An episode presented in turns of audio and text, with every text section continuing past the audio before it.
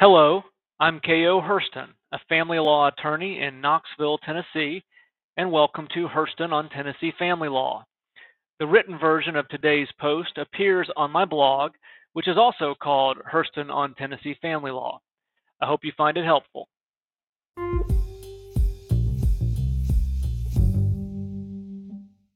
This article by Sushma Subramanian in the Washington Post magazine discusses the trend in certain states of favoring equal parenting time by focusing on one case in Kentucky. WHO gets the child? States across the country are considering equal shared parenting in custody cases. One young Kentucky couple serves as a test case. Judge Brent Hall had some stern words of advice for the young couple seated before him at Hopkins County Family Court in Madisonville, Kentucky. Jordan Piles and Ashlyn Harrell had come to make some small adjustments to a temporary custody arrangement for their four year old daughter, but on this March afternoon in 2018, what preoccupied them was their upcoming trial in June.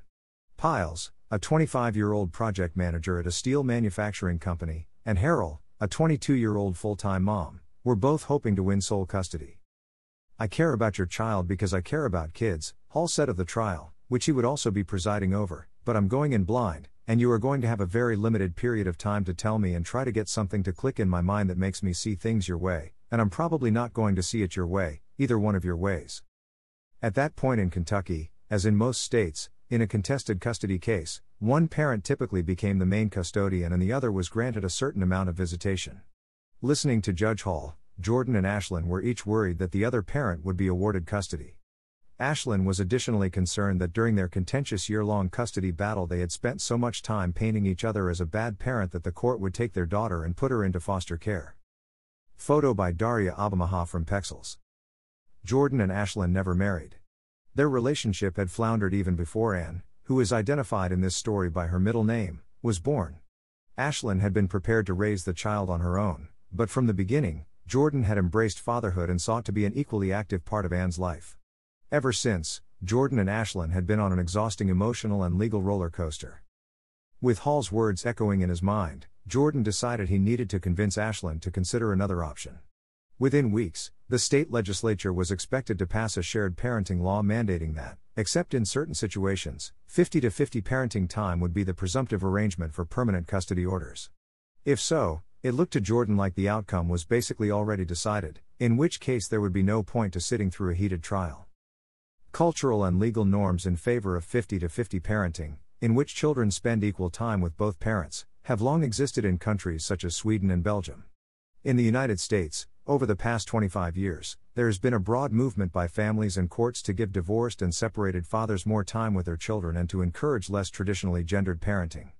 But while joint legal custody, which involves shared decision making about schooling, location, religion, and health, is the norm, a 50 to 50 shared parenting outcome is still the exception, according to Michael Mosberg, past chair of the American Bar Association Family Law Section. Kentucky's 50 to 50 custody legislation, which did end up passing and took effect in July 2018, was the first of its kind in the country to make equal parenting not just up to a judge's discretion but the standard outcome. In 2021, Arkansas followed suit. Additional laws pushing for more equal parenting time are under consideration in states as politically diverse as New York, Michigan, and South Carolina. Spearheading this drive is the National Parents Organization, a group with roots in the father's rights movement that is now focused on children's rights and parental equality. In Kentucky, Matt Hale, a construction company salesman who believed his own kids benefited from a 50 to 50 custody arrangement, led the charge for the shared parenting law on behalf of the local NPO branch. Jordan favored the law and had engaged in activism to support it. Ashlyn didn't have a strong opinion regarding the legislation, but she questioned equal parenting in her own case. For years, she'd worried about the impact on Anne of traveling back and forth between homes, of losing the strong mother child relationship that she had always considered so important to a child's sense of stability, and even about her daughter's well being in Jordan's care. But after that March afternoon at the courthouse, Ashlyn began to wonder if she was staking too much on a battle she wasn't assured of winning. At one of their regular pickups soon after the March court date, Jordan broached the idea of compromising on 50 to 50 themselves, and Ashlyn confessed that she'd been thinking about it too.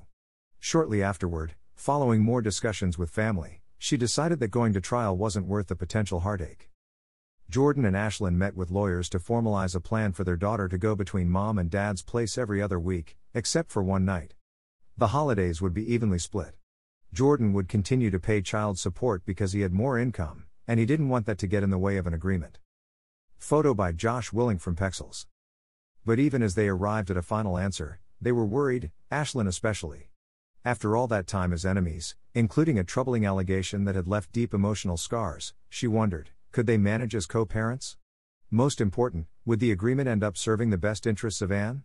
As the push for equal parenting laws continued to spread, the Kentucky law, and the experiences of parents like Jordan and Ashlyn, was about to become a potential bellwether for custody arrangements across the nation. Throughout history, the legal system has attempted different approaches to dealing with the emotional, cultural, and legal challenges of child custody. When the United States was founded, children were considered their father's property, and so fathers automatically acquired custody, though there were fewer divorces back then. That presumption existed until the 1850s, when mothers became favored instead, especially in a child's tender years because they were thought to be the natural caregivers. This practice continued for almost a century, until the 1970s, when favoring the mother came to be seen as gender discrimination, an outgrowth of the feminist movement for equal treatment. Courts adopted a more gender neutral frame, that custody should be decided in the best interest of the child instead. But almost immediately, legal scholars began arguing that the best interest standard is subjective, with judges bringing their personal beliefs around child rearing to the bench. The cultural politics can become even more complicated in states like Kentucky, where family court judges are elected. There is good reason to be offended by the breadth of power exercised by a trial court judge in the resolution of custody disputes, Robert Mnookin, a Harvard Law School professor, wrote in a 1975 article. According to some legal scholars, this current system incentivizes parents to fight, both because it usually sets up a winner, a primary custodial parent, and provides the financial incentive of child support. The amount of additional time a parent spends caring for a child, the more child support they're entitled to, and critics argue that the money sometimes interferes with parents' ability to consider the welfare of the child first. But this system also has a purpose. It was meant to help address an imbalance that has long existed in American families that fathers typically are the breadwinners while mothers sacrifice careers and earning potential to be the primary caregivers. The trend toward two income households with more but not completely equal co parenting, according to a 2014 follow up article by Mnookin, provides fuel for both sides of the gender wars that plague divorce policy. Over the past 25 years, there have been other efforts to even out these gender roles. Each state has a list of gender neutral factors that judges are supposed to consider when making a custody decision, including each parent's preference as well as the child's. Many states have laws stating a preference for both parents to have substantial time with their children. Child support payments have been reduced, and long term alimony has fallen out of favor. In the past decade, states have implemented friendly parent statutes to discourage any parent from trying to limit contact with the other parent by threatening to remove their status as the primary caregiver. Despite these efforts, mothers still usually get the kids. According to 2018 census figures, mothers are custodial parents 79.9% of the time. Because couples go to court only around 10% of the time, the Pew Research Center says it isn't clear that gender bias by the courts is the reason. Rather, it could be that fathers are not asking for primary or joint physical custody, perhaps because of their perception of how the courts will treat them or societal beliefs about who should be the primary parent. Jordan, however, was not one of those fathers content to allow the mother of his child to be the main caregiver. He grew up in the suburban working class town of Hopkinsville, Kentucky, where his parents owned businesses together, including a restaurant and car dealerships. My parents were always together, and they raised us as a team, so I couldn't fathom anything different, he says. Jordan imagined a traditional life for himself, going to college, getting married once he'd established a career, and having a large family. His senior year at Hopkins County Central High School, in search of a date to the prom, he noticed a blonde, bubbly freshman in one of his classes. Photo by Andrea Piacquadio from Pexels. Ashlyn, whose last name was Locke back then, was flattered by the attention from an upperclassman, a football player, no less. She grew up with her mom and grandma in nearby Madisonville, and though she was close to her father when she was young, he disappeared for a long period due to personal problems and the relationship never fully recovered. Ashlyn, still far from graduation, didn't have as clear a picture of what she was looking for in terms of career or family. She just knew the importance of the strong maternal figures in her life. The relationship was meant to be casual since Jordan was set to go off to college the next year. But the summer after his senior year of high school, Jordan decided to attend community college while working at a sporting goods store, partially to remain close to Ashlyn. Ashlyn was flattered by his dedication. She imagined that one day they would get married. Within a few months, however, their early chemistry faded, and they ended up bickering constantly. Jordan thought Ashlyn acted immaturely, and Ashlyn believed Jordan's age made him feel like he had the right to tell her what to do. Despite their problems, they stuck it out for more than two years. On a vacation together in Panama City, Florida, they were on the verge of breaking up when they got some shocking news Ashlyn was pregnant. Even though she was just 17 and a child was in neither of their plans, they didn't consider an abortion. Jordan wanted to try to make the relationship work. Ashlyn felt firmly that she had to move on and be a parent alone. Being pregnant, it was a very scary time to break up, but I couldn't stay in a relationship that made me unhappy. Her family was supportive of her decision. The plan was for her to move into her grandmother's basement, get help with raising her newborn from her grandmother and mother, and eventually pursue a career. She thought Jordan would want the same arrangement as her father had, seeing the baby every other weekend. But Jordan immediately balked at that idea. His plan was to be equally involved in child rearing. I didn't know anything else existed other than 50 to 50, Jordan says. But pretty soon I figured out I'm living in a world where the norm is every other weekend. How did we come up with this idea? When Ashlyn was still a few months away from giving birth, Jordan consulted a lawyer. His attorney warned him he was unlikely to win 50 to 50 custody. It wasn't the norm in the courtrooms she'd been in. If they went to court, she said, they would each be trying to get primary custody, and Ashlyn would win. To increase his chances, the attorney asked that he get a paternity test, start paying child support, and keep a regular account of when he saw his daughter. When Anne was born in February 2014, Jordan respected Ashlyn's wish that he not be in the room. He anxiously paced outside, waiting for news, and then gave mother and daughter time to bond alone before he went in to see them. His presence stressed Ashlyn out, though she knew it was only fair for him to be there. The resentment surrounding the breakup still felt fresh, so she pulled away her arm when he tried to comfort her, and she left his name off the birth certificate. Ashlyn hoped he would eventually accept his role as a secondary parent. I was just so angry at him all the time, she says. I kind of had a picture in my mind of like, maybe he'll just go away, even though obviously that would never happen. Jordan only became more committed to establishing his place in Anne's life. He immediately asked for a DNA test to establish his paternity, as he was instructed by the lawyer. He insisted, without Ashlyn's asking, that he pay child support. He tried to play the part of father, modeling his own dad. He got up early in the morning, read the news, and found a higher paying job as a teller at a bank, a big step up from the sports store. Even as he settled down in Henderson, 40 minutes north of Madisonville, with his new girlfriend, Dallas, he drove every other day to spend a couple of hours holding and feeding his daughter. He kept careful notes on how long he was there and what he did. Photo by Andy Kuzma from Pexels. Ashlyn had mixed feelings about the arrangement. She felt pressured into these meetings because Jordan had brought up that he'd met with a lawyer, and she was nervous about being taken to court.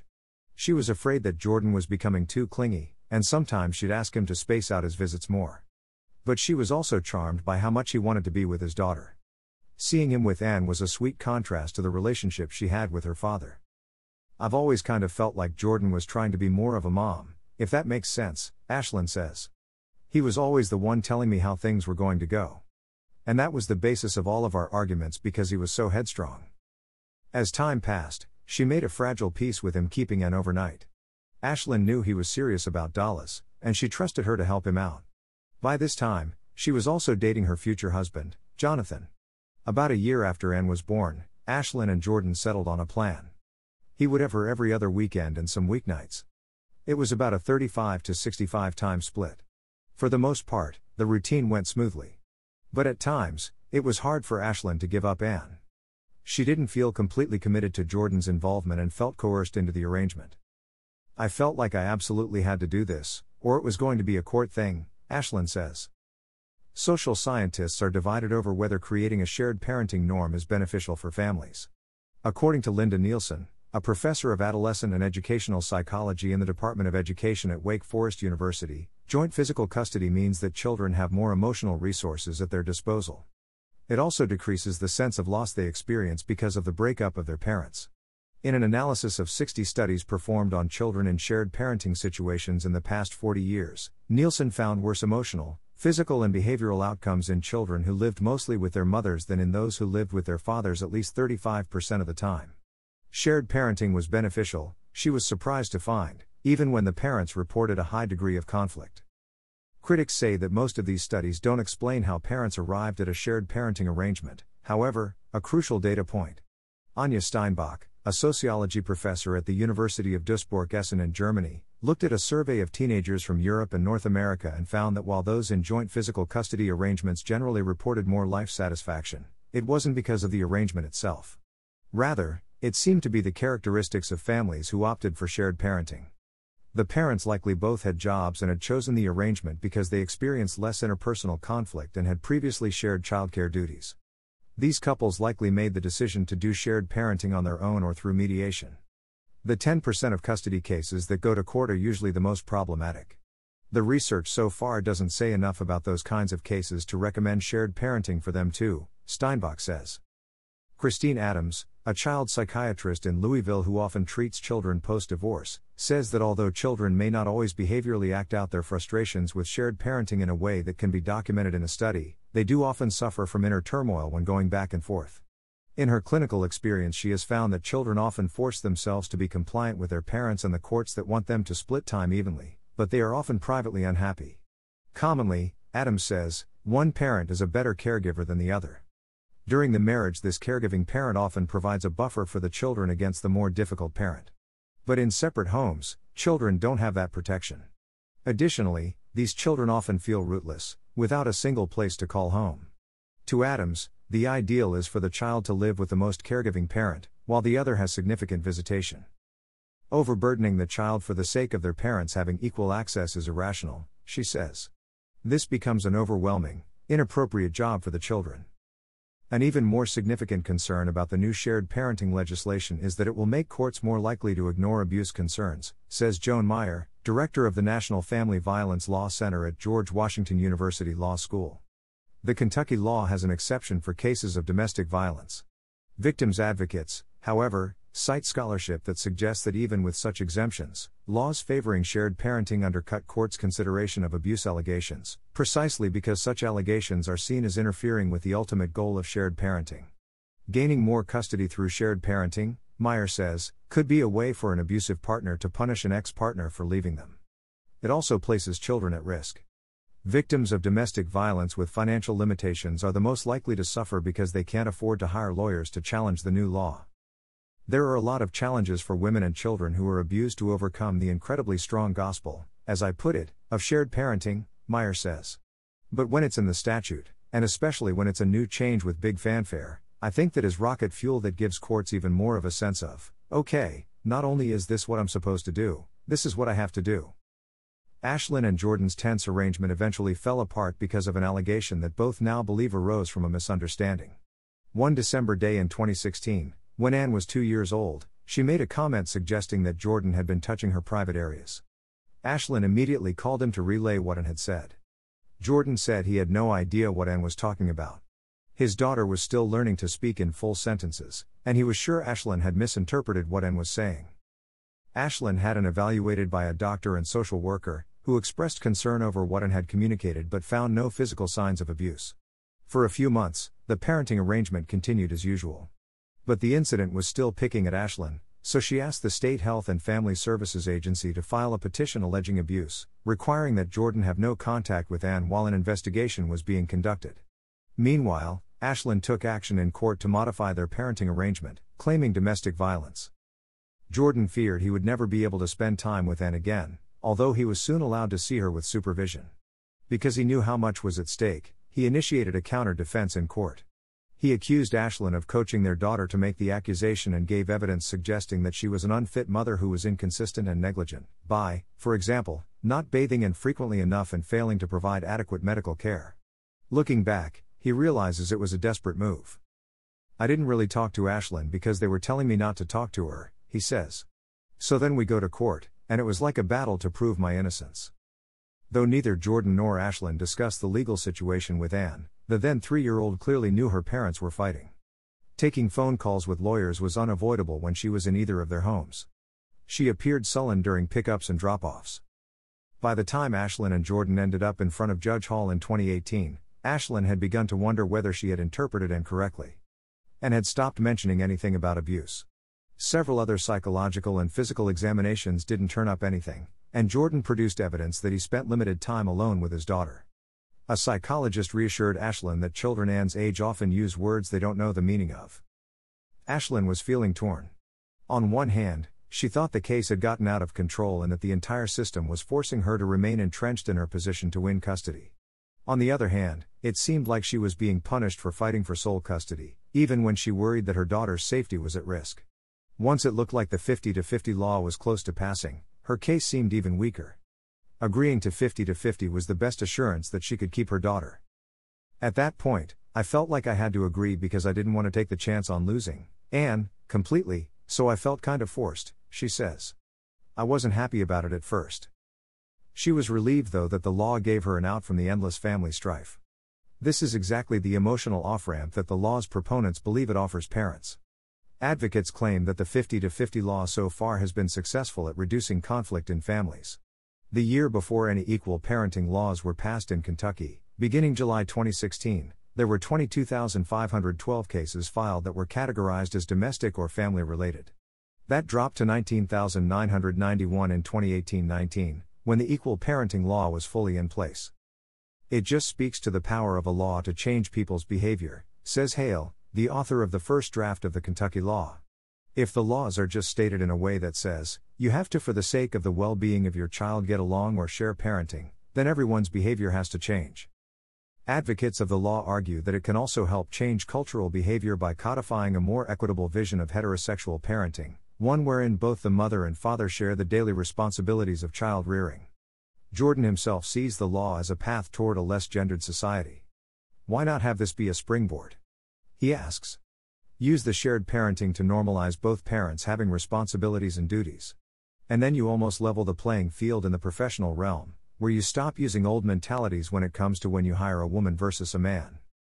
There is a counterargument, however, that shared parenting laws work best in societies that are already equitable, not as a social engineering tool. Sweden has the highest levels of shared physical custody in the world, and it wasn't as controversial there when courts started recommending it in contested custody cases because equal parenting was something many couples were already practicing. In 1974, Sweden became the first country in the world to replace gender specific maternity leave with parental leave. It also has free child care and after school programs. Sweden's female labor participation rate is 80%, compared with 68% in the United States, according to the Organization for Economic Cooperation and Development. If parents divided the work during the relationship, there was also a larger possibility that they would do the same when they separated. In the United States, where parenting roles are more gendered and women are still often the primary caregivers, a strict 50 to 50 agreement can create a very different outcome. Jamie Abrams, a University of Louisville family law professor, says that for most American families, the law gives the father a judicial advantage he didn't have in the past because he is positioned to get more caregiving time than he might have had before the dissolution. Mothers, on the other hand, feel like they have more to lose but less room to negotiate. If there's any lopsidedness to caregiving, Abrams says, then primary caregivers will fight an uphill battle because the state has codified the loss of their parenting time, whereas in the past their having provided stable primary caregiving would have been legal leverage.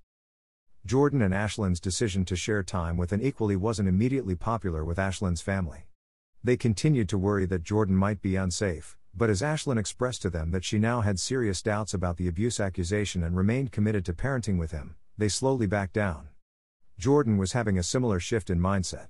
He realized that Ashlyn had been concerned about her daughter and had a right to investigate the situation, and he no longer believed she had been trying to purposefully alienate him. Many of Ashlyn's and Jordan's friends and family remained skeptical they could make it work, however. They were shocked when the two of them, with the court case over, were able to move on, not as friends initially but in a businesslike way. Ashlyn and Jordan had little to argue about once they both had a solid schedule with Anne, and they were committed to working together to raise her. As they arranged drop offs through text message, sometimes having to switch days or change plans, their communication became cordial, even friendly. Soon, they were exchanging stories about their daughter and asking each other for parenting advice. Ashlyn was happy to hear Anne's excitement about the fun things she and Jordan did together, like fishing or sledding. Anne's happiness with the new arrangement helped confirm Ashlyn's growing sense that her daughter was safe in Jordan's care. Ashlyn also didn't feel like she was losing her connection to her daughter. As long as Anne was comfortable with the situation, she realized she could make it work too. I want what she wants, Ashlyn says. Ultimately, It was just a matter of time that I had to get used to it and adapt. I came to see it's really not that bad. Anne is now seven years old. On a summer Thursday, the family gathered to watch one of her softball games, as they do a couple of times a week. Ashlyn was sick, so was unable to make it. But her mother and grandmother were there in her place. Jordan and Ashlyn's mother cheered on Anne as she went up to bat. At least on the surface, the tensions from the past have calmed, and everyone involved has united as a non traditional, messy but loving family. Though Anne had been at her mom's the previous night, she didn't have any bags with her to take to Jordan's afterward because she has a set of everything she needs at both places. That way, both feel equally like home. Anne doesn't seem to remember the period of her life when her parents were in court battling for custody. She says that while going back and forth between the homes is time consuming, each one has a different feeling that she likes in its own way. One side I like how we get to go places, and the other side I like how we stay home a lot and just rest. Ashlyn and Jordan each have two other children in addition to Anne, and they're both constantly amazed that co parenting their daughter has worked out as well as it has. Ashlyn even says she'd prefer 50 to 50 parenting today without a court mandate. I literally do think about that all the time. The place that we were in once upon a time and then to where we are now, it's just totally different, she says. The challenge for family courts is being able to tell when situational animosity during a custody dispute is likely to dissipate, as in Ashlyn and Jordan's case, and when parents' personal problems are more long standing and complicated and are likely to affect their children down the line. Those nuances aren't easy to spot, especially in an already overburdened system. Ashlyn feels lucky that it worked out for her. But she recognizes that in other families, that might not be the case. I think 50 to 50 is great in situations where both parents are good parents and don't have major problems, Ashlyn says. I would say I support it, but for those situations only. Source Who Gets the Child? The Washington Post Magazine, January 18, 2022. If you found this helpful, please share it using the buttons below.